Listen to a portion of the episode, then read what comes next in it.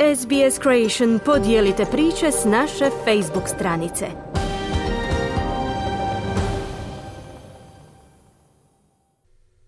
Vi ste uz SBS na hrvatskom jeziku, moje ime je Mirna Primorac.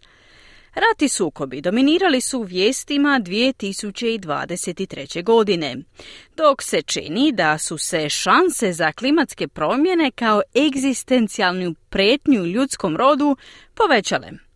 Godina je obilovala trenucima svečanosti poput kraljevske krunitbe, no tragedija i katastrofa nisu bile daleko od novinskih naslovnica.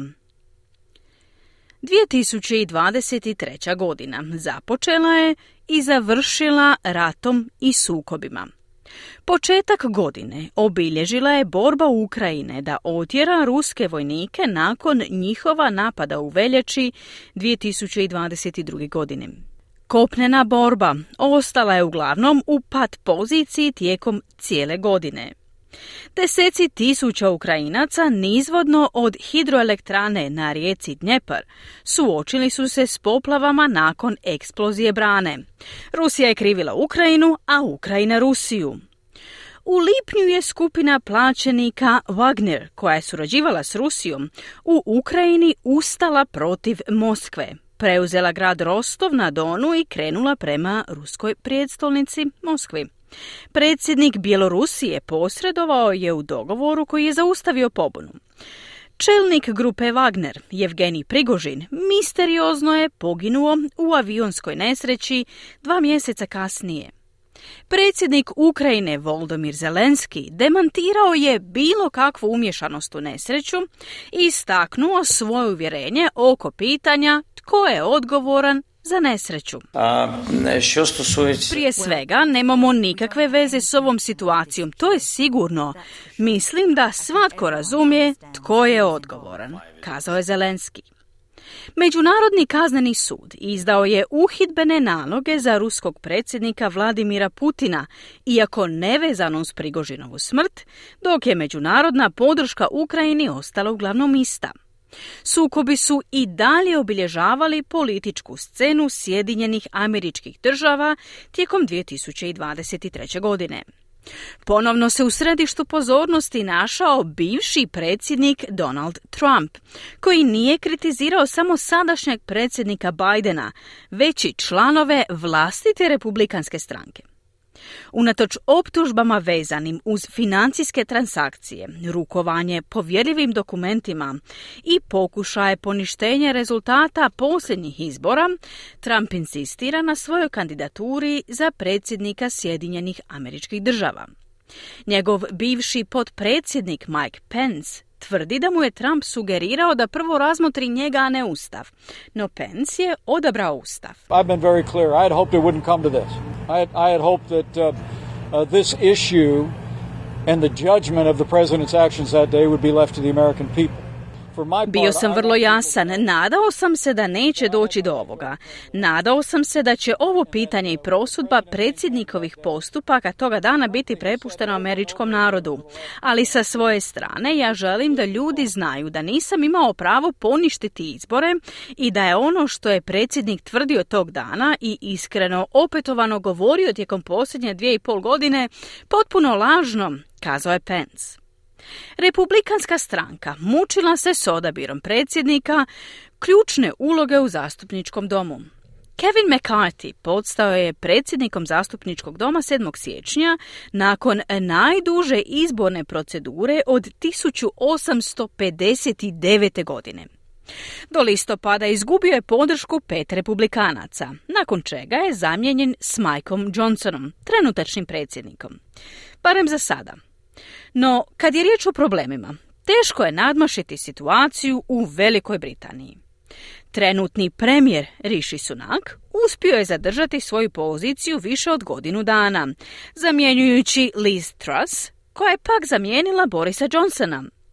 Sunakova vlada suočena je s krizom imigracija, krizom troškova života, zdravstvenom krizom, problemima u školskim zgradama i nizom ekonomskih poteškoća uzrokovanih Brexitom. Imigracijska kriza bila je vezana uz plan slanja tražitelja azila u Ruandu, potez koji je Vrhovni sud proglasio nezakonitim jer je tvrdio da Ruanda nije sigurna zemlja. Sunakovo rješenje bilo je donošenje zakona kojim se proglašava da je Ruanda sigurna zemlja. We will take the extraordinary step of introducing emergency legislation. This will enable Parliament to confirm that with our new treaty, Rwanda Poduzet ćemo izvanredne mjere donošenjem hitnog zakona. Time će parlament potvrditi da sukladno novom ugovoru Ruanda predstavlja sigurno odredište. Ovo će osigurati da ljudi ne mogu odgađati letove pokričući sistematske izazove pred domaćim sudovima i blokirati provedbu naše politike, kazao je Sunak. Dok je Britanija pogođena inflacijom i rastućim troškovima života, postavljena su pitanja o visokim troškovima krunitbe kralja Charlesa III. Rojalisti ističu doprinos od procijenjenih 3 milijarde dolara koje kraljevska obitelj donosi britanskom gospodarstvu putem turizma, trgovine i sponzorstva. Suprotstavljaju se protivnici tvrdeći da su gotovo 200 milijuna dolara troškovi krunitbe samo prikaz bogatstva i privilegija za starjele institucije. U svečanosti koja datira tisuću godina, novi kralj je okrunjen u Westminsterskoj opatiji.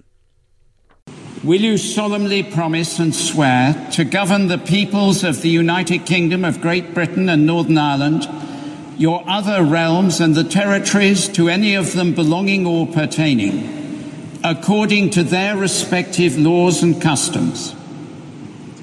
I solemnly promise so to do. Will you, to your power, cause law and justice in mercy to be executed in all your judgments? I will. Čuli ste prisegu kralja Charlesa III. A u godini obilježenoj velikim vremenskim događajima, olujama, poplavama, požarima i vrućinama, jedan od najgorih vremenskih događaja bio je uništenje povijesnog havajskog grada požarom koji je bio potaknut jakim vjetrom. Bio je to najsmrtonosniji požar u Sjedinjenim američkim državama u više od 100 godina, uništavajući ili oštećujući više od 2200 objekata. Stotinu ljudi izgubilo je život. Jedan mještanin opisao je brzinu širenja požara kao zastrašujuću, te je kazao da upozorenja nisu bila dovoljna i da nisu izdana na vrijeme. Za žestinu požara okrivljuju se klimatske promjene, a pozivi klimatskih znanstvenika za hitnim djelovanjem bili su stalna tema godine, no konferencija o klimatskim promjenama COP28 održana krajem 2023. godine u Dubaju razočarala je mnoge, budući da nije bilo volje za postupnim ukidanjem fosilnih goriva.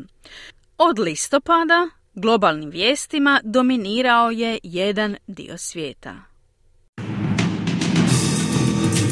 In this bulletin, Israel batters Gaza in retaliation for a Hamas militant attack that has killed at least 600 people. Yes, campaigners. Napad Hamasa 7. listopada 2023. godine iznenadio je izraelsku vladu i zapravo cijeli svijet. Iako se kasnije otkrilo da su postojali tragovi o planiranju akcije koje su izraelske obavještajne službe propustile. Odgovor Izraela bio je brz i intenzivan, tvrdeći da napadaju Gazu kako bi eliminirali Hamas. Izrael tvrdi da Gaza obiluje lokacijama koje Hamas koristi za pohranu i lansiranje oružja, uključujući bolnice, škole i stambene zgrade. Hamas to negira.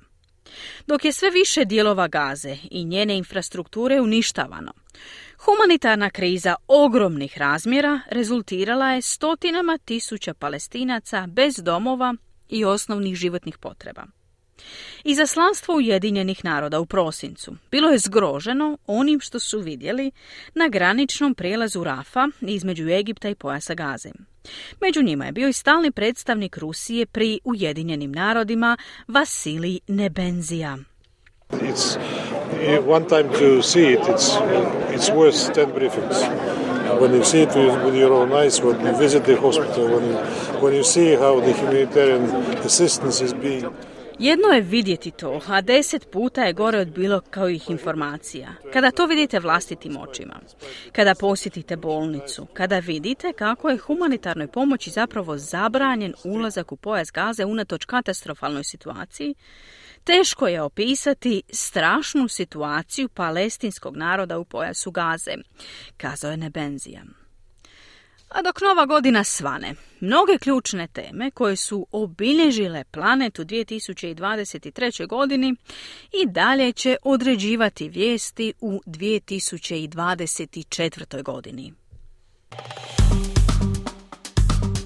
Kliknite like, podijelite, pratite SBS Creation na Facebooku.